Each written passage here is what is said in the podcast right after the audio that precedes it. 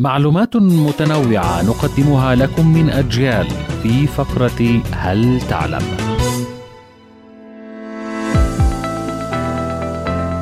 لماذا لا نعطس أثناء النوم؟ هل تساءلت يوما عزيزي المستمع لماذا تتوقف رغبتك في العطس بمجرد دخولك في النوم؟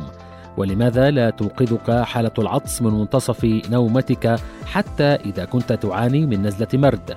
مبدئيا العطس هو رد فعل منعكس نتيجة الاحتكاك بين الشعيرات الموجودة داخل الأنف والخلايا العصبية بالتجويف الأنفي وبالتالي يستشعر المخ وجود دخلاء فيأمر الحلق والصدر بطردها عن طريق العطس.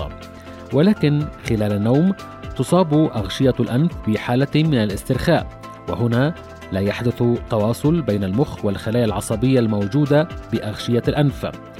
وردود أفعال الجسم تتعطل أثناء النوم وهو ما يتسبب في حدوث شلل جزئي وهذا ما يمنع الأشخاص النائمين من التفاعل مع أحلامهم وبالتالي لا يؤذون أنفسهم أو الأشخاص الذين ينامون بجوارهم وهذا ما يفسر سبب عدم العطس أثناء النوم حيث يحدث ذلك نتيجة لتعطل الإشارات التي تسبب ذلك ردة الفعل.